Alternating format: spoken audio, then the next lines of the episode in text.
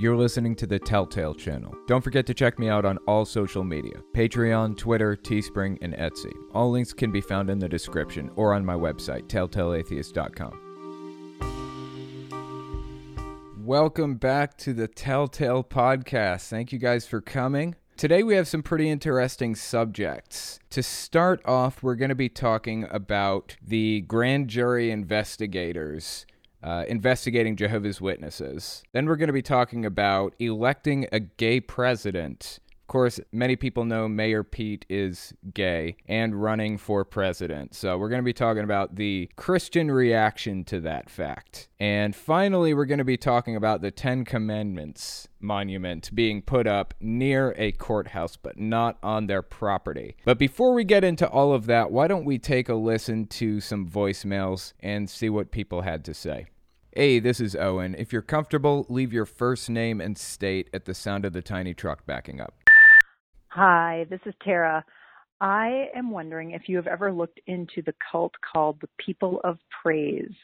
Um, I know of someone who came from that organization. They call themselves a parachurch um, based out of Indiana um, with other groups in Minnesota and some other places as well. Uh, it's hard to find a lot of information about them online. Wondering if you had any insight as to this group and maybe if you would classify it as a cult and what you know about it. Thanks a lot. Bye. So that's a good question. I appreciate the phone call. Um, I don't think I had ever heard of this group before, so I ended up looking into it a little bit. So I figured what we would do is just take a look at their website real quick. This is peopleofpraise.org. This is the website uh, of the group that you were referencing. So let's just read it and see what it has to say about who we are. People of Praise is a charismatic Christian community. Charismatic Christian community. Kind of weird for them to call themselves charismatic. Usually, charismatic is kind of a, it, it can be a derogatory term that is targeted toward cults. I mean, cults typically have charismatic leaders. That's how they get to the top is their charisma. So it's weird that they're identifying themselves as charismatic. Anyway, let's not get hung up on the details. Let's continue reading. People of Praise is a charismatic Christian community. We admire the first Christians who were led by the Holy Spirit to form a community. Those early believers put their lives and their possessions in common and there were no needy persons among them. So it sounds like what they're doing here is they're kind of advocating for like a communist type of system. Jesus desires unity for all people. We live out this unity the best we can in spite of the divisions within Christianity. We are Roman Catholics, Lutherans, Episcopalians, Methodists, Pentecostals, Presbyterians, and other denominational and non denominational Christians. Despite our differences, we are bound together by our Christian baptism. Despite our differences, we worship together. While remaining faithful members of our own churches, we have found a way to live our daily lives together. Interesting. So it sounds like a uh, like a commune. That's what it sounds like. It sounds like a commune. Our community life is characterized by deep and lasting friendships. We share our lives together often in small groups and in larger prayer meetings. We read scripture together. We share meals together. We attend each other's baptisms and weddings and funerals. We support each other financially and materially and spiritually. We strive to live our daily lives in our families, workplaces, and cities in harmony with God and with all people. Very weird. I, I, I know, I'm not really sure what to make of this, honestly, yet. I feel like I need to have more information about it, but it, it does seem really uh, it's raising some red flags for me, and it's fascinating. I may need to cover this in more detail at some point in the future. So, thank you for bringing that to my attention. Hey, this is Isaac. I'm from Florida. I just wanted to call because I recently went on a medical mission to Jamaica, and what I noticed was there was an insane amount of Jehovah's Witness churches around.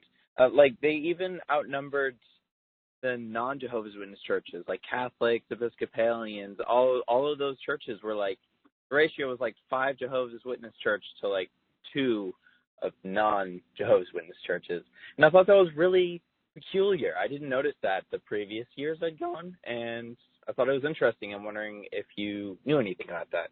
Uh, anyway, if you can look that up, that would be pretty great. Anyway, that's it. Yeah, appreciate the phone call on that. Out of curiosity, I ended up looking up some statistics on Jehovah's Witnesses. So, a lot of you guys probably heard of Pew Research Center. I talk about them from time to time. Uh, really fascinating uh, website, really fascinating resource. So they do polling on various denominations, various demographics, various different groups of people. And they did a Jehovah's Witness religious landscape study. So Jamaica is not covered in this. I can't speak to why it seems that there are more Jehovah's Witnesses in Jamaica than in most other countries or most other provinces or states or whatever else. But I thought this could be an interesting thing to take a look at uh, regardless. So let me just start at the very top. Demographic information.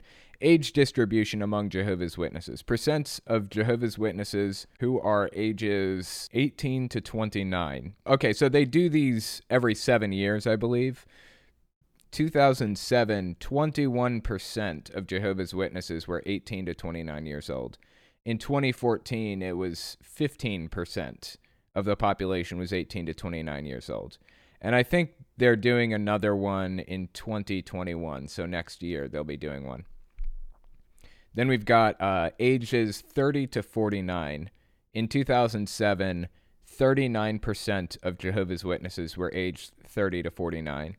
And then in 2014, uh, 34% were 30 to 49 years old. So the trend that I'm seeing here is as time goes on, 2007 to 2014, it looks like the population is aging.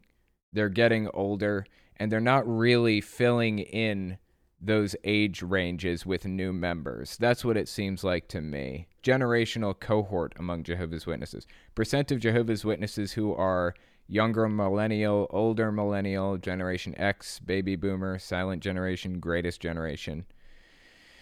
Uh, so in 2007, younger millennials made up less than 1%. In 2014, younger millennial made up 10%. 2007, older millennial made up 16%.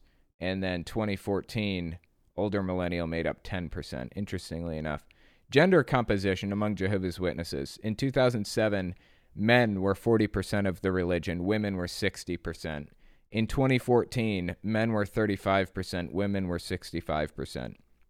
Racial and ethnic composition among Jehovah's Witnesses.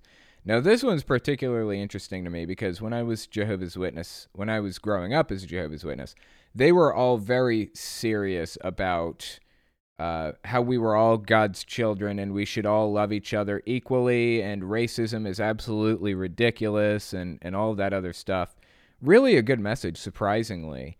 Um, they really wanted to draw the lines between insiders versus outsiders rather than, you know, blacks versus whites or whatever. So the the fact that these numbers are what they are doesn't really surprise me at all. In 2007, 48% of the Jehovah's Witness population was white, 22% was black, less than 1% was Asian, 24% was Latino, it says uh, 5% was other or mixed. And in 2014, 36% was white, as opposed to the 48% who was white before. So the religion seems to be becoming more di- diverse. So 36% white in 2014, down from 48% in 20 uh, in 2007. 27% in 2014 were black, which is up from 22% in 2007. And then we've got 32% uh, Latino in 2014, which is up from 24% in 2007. So, very interesting statistics. Immigrant status among Jehovah's Witnesses. 2007, 16% were immigrants. In 2014, 25% were immigrants. 2007, 75% were third generation or higher and in 2014 67% were third generation or higher. Now we're getting into income distribution which is a really interesting subject for me because naturally uh, jehovah's witnesses kind of are largely opposed to higher education. So now we're getting into income distribution and educational distribution among Jehovah's Witnesses. Income distribution in 2007, less than $30,000 a year. 42% of Jehovah's Witnesses made less than 30,000 a year in 2007. 48% in 2014 made less than 30 grand a year. So, a higher percentage of Jehovah's Witnesses in 2014 make less money than the rest. So, 30,000 to 50,000 in 2007, 23% made that much. In 2014, 25% made that much money. So, in 2007, 26% made 50,000 to $100,000 a year. In 2014, that number fell to 22%. In 2007, 9% of Jehovah's Witnesses made over $100,000 a year. In 2014, 4% made more than that. So the numbers seem to be moving toward poverty as time goes on, which does not surprise me at all. Interestingly enough, 2007 is about the year that I left the religion. So all the changes that they're making right now in the religion since I've left it are leaving them in a worse state than they were before. Educational distribution among Jehovah's Witnesses. In 2014, I guess they didn't track this in 2007, uh, 63% had high school or less. 25% had some college, 9% had a college degree, and 3% had a postgraduate degree. 3%. That is amazing. Now, this one is even more interesting to me marital status among Jehovah's Witnesses. 2007, 53% of Jehovah's Witnesses were married, and it stayed the same in 2014. In 2007, 1% were living with a partner, which is a disfellowshipping offense. You are no longer a Jehovah's Witness if you are doing that. I'm amazed they even admitted to that. And then in 2014, 5% said they were living with a partner. That's that's amazing. I can't even believe they admitted to it. Divorced or separated, 14% in 2007, 12% in 2014. 11% in 2007 were widowed, 8% in 2014. 20% were never married in 2007, 21% in 2014. So I think that's a really fascinating glimpse into uh, the statistics of the religion and the direction that it's moving and what the end results are of it moving in those direct in that direction. So, Hi, this is Adam from Connecticut. I was just wondering what a Jehovah's Witness funeral is like, and if it's just normal or what kind of stuff they talk about there. Thanks. It's a good question. Uh, generally, it's I don't. It's been like a really long time since I've been to a, a, normal funeral, honestly. So it's hard to know like what the differences are. And it's been like twenty years since I went to the a Jehovah's Witness funeral. When I was little, there was this this kid in the congregation who's a little bit older than me, and we didn't really get along terribly well. I mean, we knew each other or whatever, but we didn't hang out or anything. Well, his father actually died when we were little kids, like 10, 11, 12 years old or something. His dad died. And I do remember going to that funeral. It was like an elder got up at the podium and talked about his life and who he was and you know what he did that were major accomplishments and of course those major accomplishments revolved around Jehovah's Witnesses. It does heavily incorporate the religion into the whole process. Like the the elder incorporates the religion heavily into the process. And that's why it's actually a really big problem for people who are outside the religion who have family members who are inside the religion. For example, I talked about this a, a while back. When my mom dies, she's going to have a funeral at the Kingdom Hall. And am I going to be invited to it? I don't know. Probably not. I'm an apostate.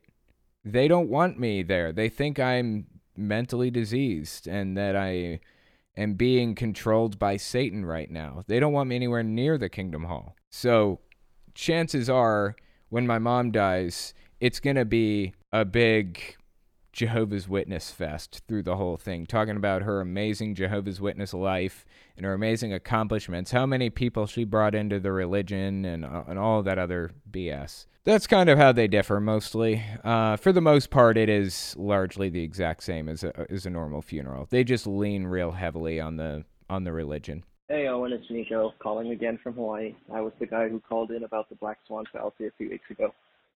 Um, I had a syllogism that I wanted to run by you to see what you thought. Um, I understand that you're not the authority on logic, but I've been watching you for uh, about a year and a half now, and I know that you're a pretty logical person just from what I've seen in your videos. Um, so the claim is uh, in Genesis, right? In the beginning, God created the heavens and the earth. Premise one things that don't exist can't be causes for things that exist. Premise two the God of the Bible has never been demonstrated or proven to exist. Therefore, the conclusion is it's unreasonable to believe um, the God of the Bible created the heavens and the earth. Just wanted to get your thoughts on that. If that sounds sound and reasonable to you, um, love to hear your thoughts. All right, man. Thanks. Appreciate it. That's really interesting. I appreciate that.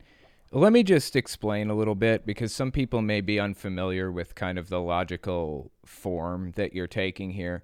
A syllogism is kind of a logical argument broken into steps, like logical pieces, right? So the syllogism that you presented is broken into uh, premises and a conclusion. That's what basically what a syllogism is. So your first premise is uh, I'm just looking. I'm sorry. I'm looking through the transcript to find the exact wording here. Actually, let me just replay part of this. Premise one: things that don't exist can't be causes.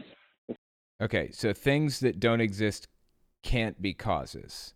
That's the first premise. Things that don't exist can't be causes. I like that premise, although I think that you should probably expand on the premise a little bit, break it down into further premises so I can I can conceptualize things that don't exist exactly but cause something to exist anyways. For example, an idea can give birth to something. What you're saying here does make logical sense, but if you break it down further into more premises, then it can't be picked apart as easily.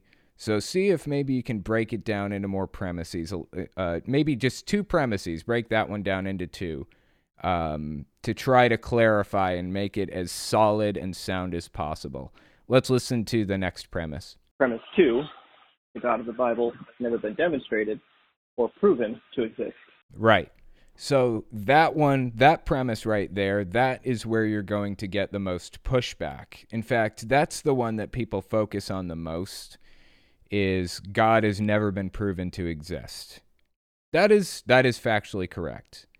God has never been proven to exist. But when you're talking to people, when you're talking to say if you're in a debate setting with like William Lane Craig for example, he's going to just flat out deny that. He's going to say, "Well, God's proven himself to me, hasn't he proven himself to you?" And he's going to come up with all kinds of reasons why God has been proven to exist. And he's going to give you the you know the resurrection as proof that God exists and all this other stuff.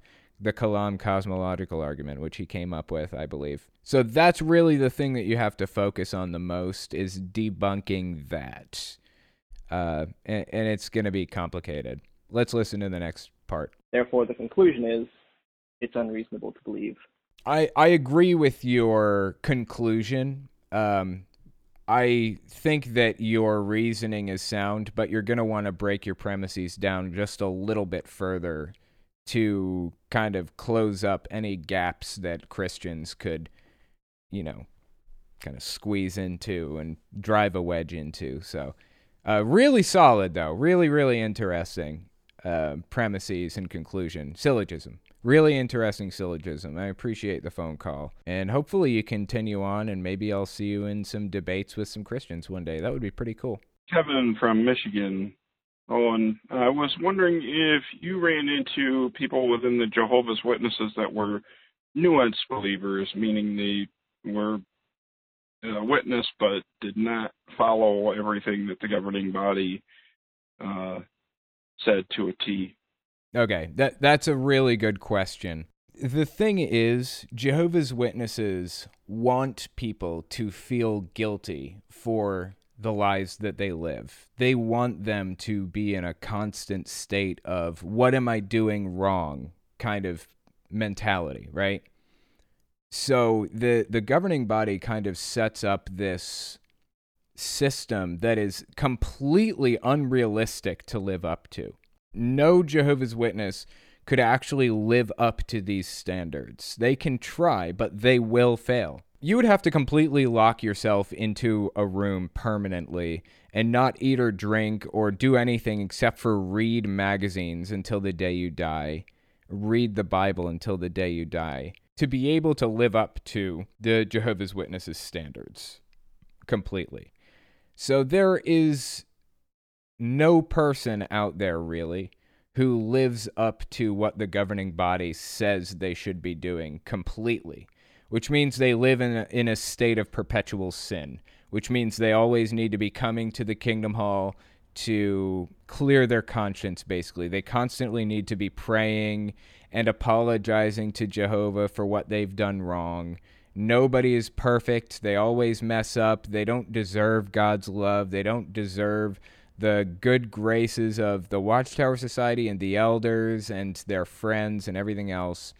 They're um, perpetually in a state of sinning. So that's the kind of mentality you have. And some Jehovah's Witnesses decide to go more extreme, go on the more extreme end of it. And I actually grew up with some Jehovah's Witnesses. They were older when I was a kid.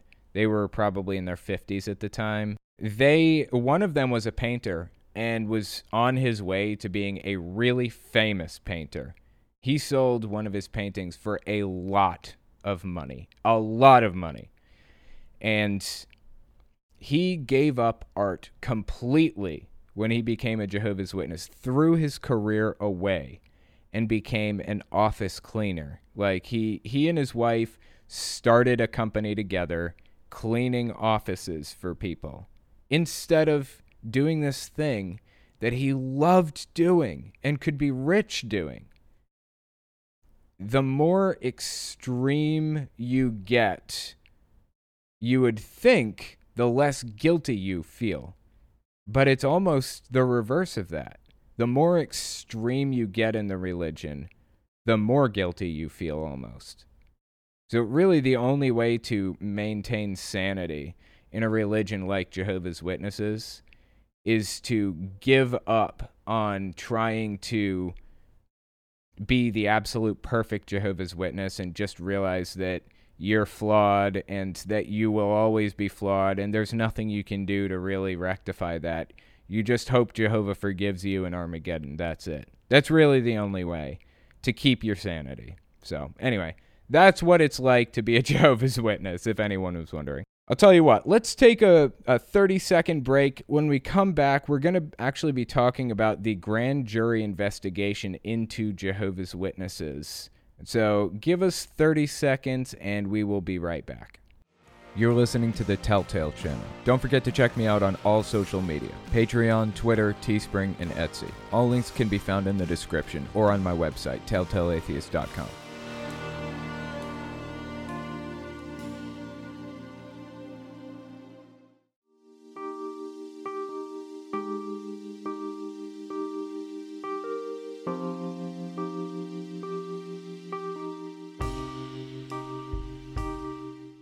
So, the first article I wanted to take a look at is called Grand Jury Investigators Are Dead Serious About Revealing Sexual Abuse Cover Ups Among Jehovah's Witnesses. This is by the Philadelphia Inquirer. Of course, the, uh, the grand jury investigators are in Pennsylvania. That's why the Philadelphia Inquirer wrote this story. So, let's take a quick glance at this article and see what it has to say about the situation. Brian Chase listened carefully from his Tucson, Arizona home last July as an investigator from the Pennsylvania Attorney General's office introduced himself over the phone. After some idle chit chat, the investigator asked Was Chase familiar with the office's 2018 grand jury report, which showed that priests had sexually abused thousands of children at six Roman Catholic di- uh, dioceses in Pennsylvania. Just what was in the papers, Chase responded, and what I saw on Facebook. The investigator explained that the AG, which is the Attorney General, the AG's office was now working on a similar state inquiry, this time focused on the Jehovah's Witnesses. But the agency was unsure of the scope of the sexual abuse within the often misunderstood religion, which was founded in Pittsburgh in the 1870s. Chase, 52, had been raised as a Jehovah's Witness in Corry, a small town in Erie County. In the 1980s, when he was a teenager, Chase said he was drugged by a man who belonged to his congregation. Decades would pass before Chase understood that their stories were common within witness communities across the country, but rarely reported to police. The scope, Chase told the AG's office official, is pretty big. The existence of Pennsylvania grand jury investigation into witnesses' handling of child sex abuse cases, or CSA as a lot of people call it, the first of its kind in the country, was disclosed only a week ago in a story by USA Today, which was met with a no comment from Attorney General Josh Shapiro. I actually read about this in the last podcast. If you guys haven't seen that, then you should go give it a watch. Uh, it was last week's episode. I read another article about this, I think by Trey Bundy. Anyway, my take on this whole issue is there is child sexual abuse in society. That happens, right? I can't blame the Catholic Church for having that take place in their culture when it takes place in wider society too. I can't blame Jehovah's Witnesses for having it happen in their religion when it happens in wider society too. My issue is with the fact that they cover it up. They try to hide it. They took these priests and moved them from parish to parish to protect them from prosecution instead of turning them over to the police. That was the issue that I had with the Catholic Church over this situation. And that's the problem that I have with Jehovah's Witnesses. They're trying to cover it up. They were telling the elders not to report it to the police until they had two victims or two witnesses to the crime. Things like that. That's what I have an issue with. Now, it does just so happen that child sexual abuse is more common in the Catholic Church than wider society, from my understanding, by a few percentage points. And that's really weird and should raise some red flags and make you wonder why that's happening. I could speculate, but that's all it would be speculation. So I'm not going to get hung up on it. I'm just going to say I want to see the Catholic Church do better not try to to protect the pastors from prosecution. I want to see them put turn people over if they know it's happening. Same with Jehovah's Witnesses. I want them to report this stuff to the police. Jehovah's Witnesses are not police officers. They are not investigators. They don't have access to forensic data. They don't have access to they can't do DNA testing and they're not psychologists. All of those resources are available outside of the religion if you report it to the police, and that sh- that is what you should be doing. You shouldn't sit the victim down next to the offender in a judicial meeting and make them talk it out. That's bullshit. So, that's my biggest problem with Jehovah's Witnesses. The existence of a Pennsylvania grand jury investigation into the witnesses' handling of child sex abuse cases, the first of its kind in the country, was disclosed only a week ago in a story by USA Today, which was met with a no comment from Attorney General Josh Shapiro. But the Inquirer this week interviewed five ex witnesses who have testified for the grand jury, including Chase, and their and their recollections paint a portrait of an investigation focused on shattering the wall of silence that has long surrounded the religion's reclusive leaders and unearthing secretly maintained records about suspected pedophiles. In a statement released after news of the grand jury became public, witness leaders said they welcome an opportunity to explain our beliefs and practices to government officials and look forward to any recommendations they may have, as well as continue to focus on educating and equipping parents to protect their children from the horrible crime of abuse. So Jehovah's Witnesses put out basically a public statement that that that's kind of cookie cutter. They welcome an opportunity to explain their beliefs and practices, blah, blah, blah. But something that I learned about Jehovah's Witnesses a while back so, a lot of people view Jehovah's Witnesses as very upstanding citizens, very honest people, right? Very just nice and honest and hard workers. Even the people that come out of the religion, like even the ex Jehovah's Witnesses, believe that the religion is generally full of honest people for the most part. In the US, there are laws against having cameras in courtrooms, basically, because they don't want to turn it into a public spectacle, I guess, is their whole bit. But we've been lucky enough to see Canadian and Australian court cases and things like that on camera where Jehovah's Witnesses bring their lawyers in who are members of the religion and we get to hear the arguments that the lawyers present. Because it it is literal lies. Like I, I don't mean like bending the truth or whatever. I mean the governing body members get on the stand and lie knowingly claim that they never encouraged people to spank their kids they don't believe in that and all of this other stuff never discourage people from talking to outsiders from talking to people who left the religion or whatever else. Like outright lie.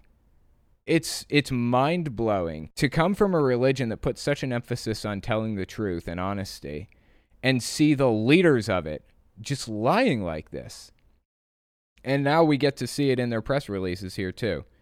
They welcome an opportunity to explain their beliefs and practices to government officials and look forward to any recommendations they may have as we continue to focus on educating and equipping parents to protect their children from the horrible crime of abuse. It's just really, really interesting to see, like, to come out of a religion like that and realize it's just the complete polar opposite of what it claimed to be originally. Investigators have traveled to several states as part of the grand jury probe and recorded testimony from former elders, the witnesses' equivalent of parish priests, as well as abuse survivors. I can tell you firsthand, I've been up to the grand jury a couple of times now, and I'm testifying next week, said Jeffrey Fritz, a Philadelphia attorney who represents Chase and his wife, as well as several other ex witnesses. They are dead serious about going after the witnesses' leaders in any way they can similar to the Catholic Church. Good. I'm glad to hear that they're dead serious about this because I am too. Because there are people being hurt right now by these horrific, fucked up policies. So I'm dead serious about this too. Such a declaration would have seemed unthinkable for much of the past two decades, which saw a muted law enforcement response to ex witnesses who described in the pages of court documents horrific sexual assaults they suffered as minors and the religion's ongoing efforts to hide their accounts from the public. Yeah, that's very true. They just don't want the bad publicity. That's what it's all really about. Sarah Brooks is another of Fritz's clients when she alerted her parents in the early 2000s to the fact that she was being abused as a teenager by a family friend and relative, she was publicly shamed by an elder at her York County Kingdom Hall and then shunned by other witnesses.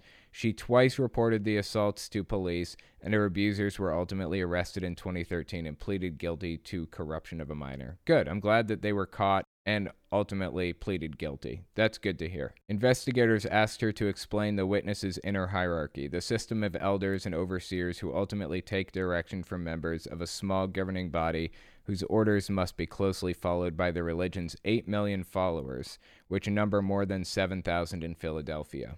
At least three grand jury witnesses said investigators want to question governing body members who work out of the organization's sprawling headquarters in Tuxedo Park, New York, where, where they relocated several years ago after selling their former Brooklyn headquarters for more than 1 billion to a real estate company run at the time by Jared Kushner, President Donald Trump's son-in-law. Didn't know that.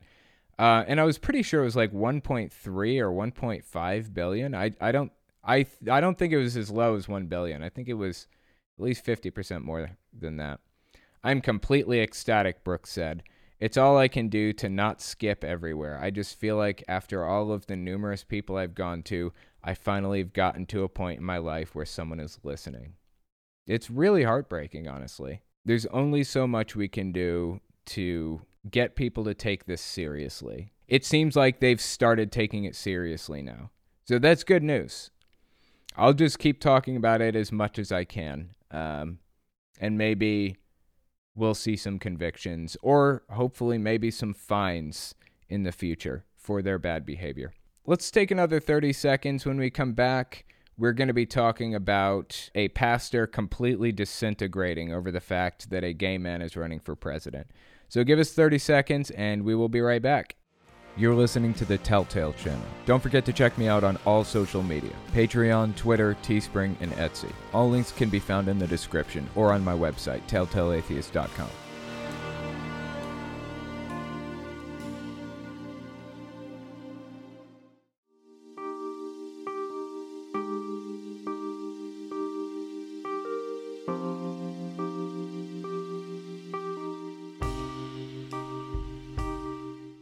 the next article I wanted to take a look at is entitled Michael Brown Electing a Gay Married President Would Further Ruin Our Society. So, let's listen to what, what Mr. Michael Brown has to say about how having a gay married president would further ruin our society. This one's by Beth Stoneburner on the Friendly Atheist uh, website. When conservative writer Michael Brown comes out with a new article entitled, I Will Say What the Political Leaders Can't Say About Pete Buttigieg, you know it has nothing to do with the mayor's policies, even though there's plenty to critique. Brown's oh so courageous statement has everything to do with the fact that Buttigieg is married to a man. And that alone is enough to make Buttigieg unfit for office, according to Brown. I love the identity politics that right wing extremists uh, engage in, right? It, they are ruling people out based on their identity. Absolutely love that. When they freak out about it when anyone else does it. Perhaps he'd be a more acceptable candidate to Brown if he were a thrice married serial adulterer who paid off a porn star to keep quiet about his affair. That's a good point. That is something that Donald Trump did. I will say it nonetheless. Choosing an out and proud married gay man to run for president, let alone become president, would contribute to the further degeneration and moral confusion of our society, along with further attacks on our most fundamental rights. Further attacks on our most fundamental rights. What rights could possibly be attacked or taken away by allowing gay marriage? It seems like you're only adding more rights, aren't you? Like you're you're giving people more options. Now you're not not only are you allowed to marry a woman, you are also allowed to marry a man. What right is being taken there? You're only be, being given more rights. Really, really bizarre take. If your morality is confused by the mere existence of a monogamous gay man, he's not the problem. Your morality is. Yeah, that's a fair point.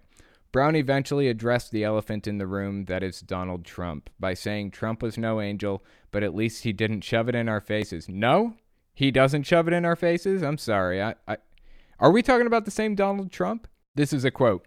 President Trump is not flaunting his past immorality, nor is he pushing it presently. Instead, when the ugly tape of his lewd comments went public, he said, I've never said I'm a perfect person. Actually, I think he has. Maybe not, but I'm pretty sure the dude has said that exact line. Maybe I'm wrong. Maybe I'm wrong. If I'm wrong, tell me in the comments. Instead, when that ugly tape of his lewd comments went public, he said, I've never said I'm a perfect person, nor pretended to be someone that I'm not. I've said and done things I regret, and the words released today on this more than a decade old video are one of them. Anyone who knows me knows these words don't reflect who I am. I said it, I was wrong, and I apologize. I pledge to be a better man tomorrow and will never ever let you down. Sorry, bud, you let you let me down. In stark contrast, Mayor Pete has talked about how his homosexual relationship to his husband, quote unquote, Chasten, is that the is that Pete's husband's name, Chasten? Chasten has brought him closer to God. He has kissed his partner at public rallies. He's pushing his homosexuality, not apologizing for it. What a monster! Can you believe this? Buttigieg has been talking about his relationship on television since his campaign began. It hasn't made a single person gay because it's not how being gay works. That's true. Um, I mean, he has been talking about it since day one, but I don't feel like he talks about it all that often. Like I, have heard him mention it in some debates. I've heard him talk about it a couple of times. Uh, he's never tried to hide it by any means, but he he isn't rubbing it in anyone's face, really. Beth Stoneburner, the writer of this article, makes a really good point here. It hasn't made a single person gay because that's not how being gay works. Yeah, it's very true. I'll get I'll tell you this. If you worry that hearing a gay man speak or hearing somebody talk about being gay might turn you gay, you might just be gay. That's possible. Because personally, I have no desire or interest to be in a relationship with a dude. It's just not in me. The opportunity is in my life. I'm in the atheist community. I mean, lots and lots of LGBTQ people here. I could be in a gay relationship if I wanted to. You should see my comment section. I get people all the time telling me how hot I am. 99% of it is dudes. I could be gay if I want, but guess what? I'm just not. I'm just not gay. The opportunity is here.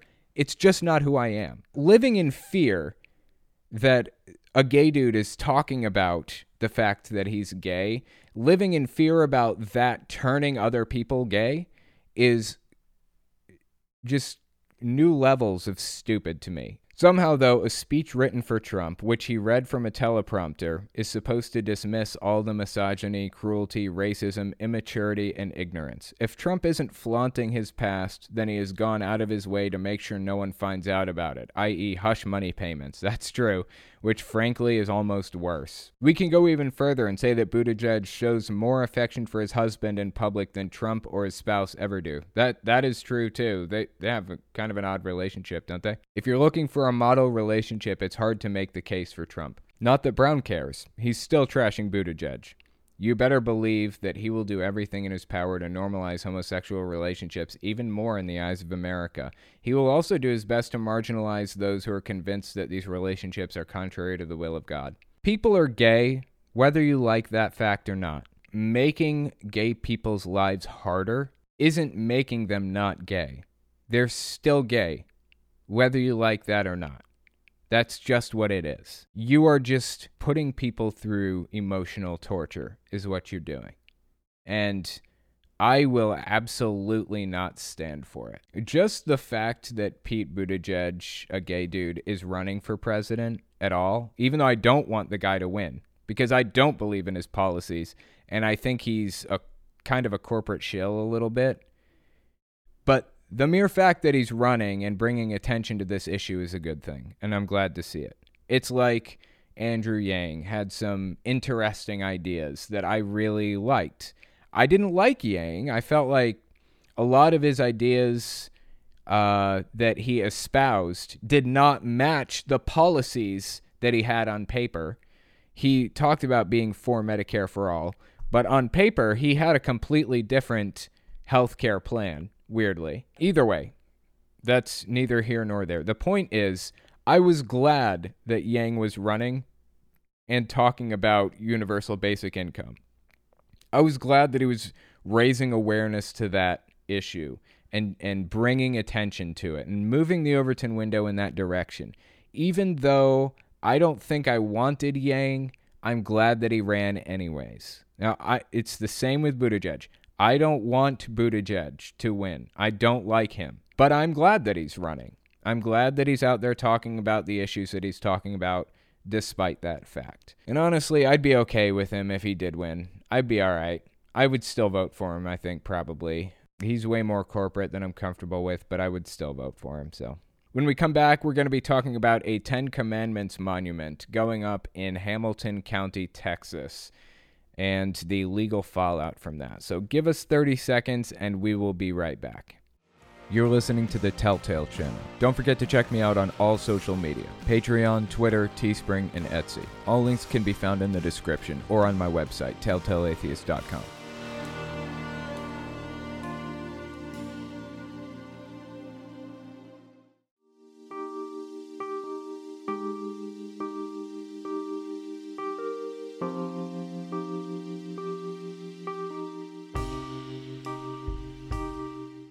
the next article I wanted to take a look at is on the Friendly Atheist blog. This one's by Hemant Mehta. It's entitled Ten Commandments Monument Goes Up in Hamilton County, Texas, but not at a courthouse. So let's give the article a read and see what it has to say. Last July, I posted about how the commissioners in Hamilton County, Texas thought it'd be a great idea to install a standalone Ten Commandments monument outside the local courthouse despite a very clear Supreme Court ruling that said that very thing was an illegal promotion of Christianity. I was shocked then to see a headline yesterday reading Hamilton County installs 10 Commandments monument dot dot dot until I realized what was actually going on. Here's a quote from the uh, from the article. Johnny Klepper beamed as he helped install what he hopes will become a lasting legacy. He originally proposed a Ten Commandments monument for the Hamilton County Courthouse, but settled on donated land next to the Sheriff's Department to end the community debate. So instead of placing an 8,000 pound monument at the courthouse, it's on private land nearby.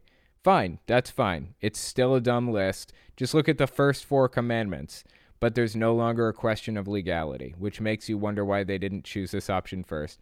Yeah, that's a really good point. Why didn't they pick that option first? 8,000 pound monument. Holy hell. That is a huge. I think my car is only 4,000 pounds. That is massive. Just out of curiosity, I wanted to take a look at the Ten Commandments. Let's take a look at the Ten Commandments and see what they are, because it's been a hot minute since I've been in this section of the Bible. Let's just take a quick gander here. Commandment number one: I am the Lord thy God. Oh, this is uh, this is King James version. I can tell by the thys and the these and the thous. I am the Lord thy God. Thou shalt not have any strange gods before me. Okay, First of all, that's really interesting to me. If there aren't any other gods, why specify that you're not allowed to worship any other gods? Kind of weird. Okay. Let's just continue. Commandment number two: Thou shalt not take the name of the Lord thy God in vain. So you're you're not allowed to blaspheme. Is that really a big like that seems like a major free speech issue. You're not allowed to say something.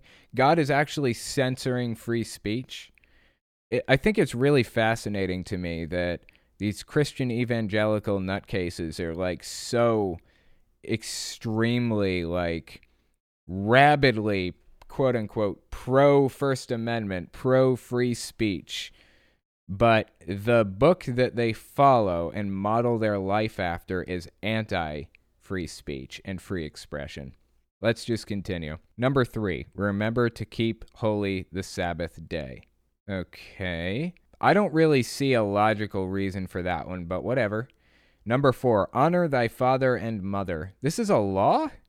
This commandment obliges the faithful to show respect for their parents as children and adults. Children must obey their parents, and adults must respect and see to the care of their parents when they become old and infirm. Okay. Number five, thou shalt not kill. Okay, that's a law that I can get on board with.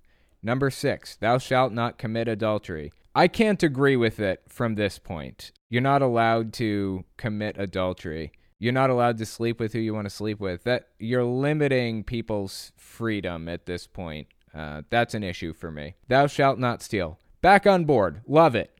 Yes. Let's have more laws like that. Number eight. Thou shalt not bear false witness against thy neighbor. Mm, okay. Perjury. I, I'm on board still. You're not allowed to perjure uh, lie under oath or whatever. Although that's not what this is saying exactly. This is saying you're not allowed to lie. Uh, so still kind of a you know a freedom of expression and a freedom of speech issue here. But you know if we're talking perjury, lying under oath, then I'm on board. Number nine, thou shalt not covet thy neighbor's wife. Isn't covetousness kind of the basis for capitalist economy in the first place? Don't you doesn't a capitalist economy work in the first place because you want what other people have. You go to a job to make money so that you can buy things that other people have. So you can buy things from other people. It seems like this one right here, thou uh, thou shalt not covet thy neighbor's wife, and thou shalt not covet thy neighbor's goods it seems to me like those two right there are dismantling capitalism completely. And if you want to really follow the Bible, then you should be socialist or communist. If you're not socialist or communist, I feel like you're not living up to the spirit of the word, really. So give that some thought. Omega Riley, $10. Go buy yourself a chicken sandwich on me, T Dog. I appreciate that, Omega Riley. I will do that. I will buy a chicken sandwich. I got to decide where to get aforementioned chicken sandwich from. Uh, where do I get a chicken sandwich from that's not Chick fil A? Let me see. You know what? Burger King has chicken sandwiches. I think I'll get an original chicken sandwich. So I appreciate that, Omega Riley. That is awesome. The Gaytheist. We want a gay president, but not Pete. 100% agree. Uh, I, I am actually anti identity politics. I don't feel like his identity matters in the least bit. I am glad that he's running, at the very least, getting, you know, publicity for that issue, for that one specific type of thing, uh, for that social issue. I'm glad he's bringing attention to that social issue. I don't want him to win. I wish Bernie Sanders was gay. That would be awesome. That would be like the ideal situation, right? That's who I'm voting for is Bernie Sanders for sure. Thank you for the super chat on that. I appreciate it. Sucky sucky, $2. The POTUS can't be gay.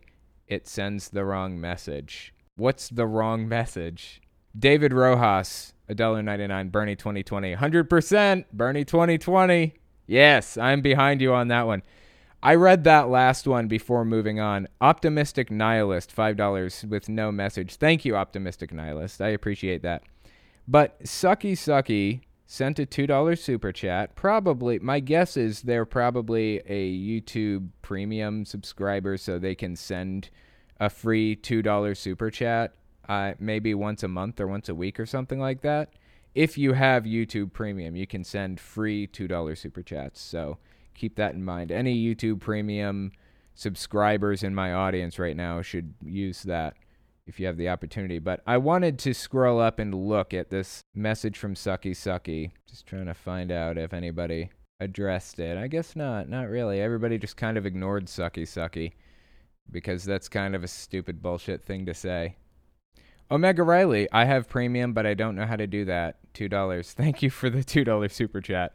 Um, I think it's automatic. I I don't really know how it works. I have premium also. Uh, I'm I am unclear about how it works, but I assumed it was automatic. You get like one per month or something like that. But anyway, thank you again for that super chat. I appreciate it. Tell you what, that's where we're gonna end it for the for the night. Thank you guys for coming on and giving this a listen, and I will talk to you next week. If you like what I do and you want to make sure I can continue to do it, you can support me in a few ways. First, you can support me on Patreon. That's probably the best way. But if you want to get something back for your support, you can check out my Teespring. I sell all kinds of shirts and stickers and stuff on there. Second, you can support me by checking out my Etsy store. I sell 3D printed stands for every system, from the original Nintendo to the Xbox One. And finally, if you want to support me in other ways, you can check me out on my other channels. I have the podcast channel, which is where I talk about whatever's on my mind politics, social issues issues, whatever. You can also find it everywhere podcasts can be found. Or you can check out the videos on my main channel where I focus on destructive cults. As it is with most channels these days, I rely on the support of viewers like you to keep my channel alive, so sharing my work is extremely helpful. Anyways, check me out in all those places if you haven't already. Thanks for listening, guys.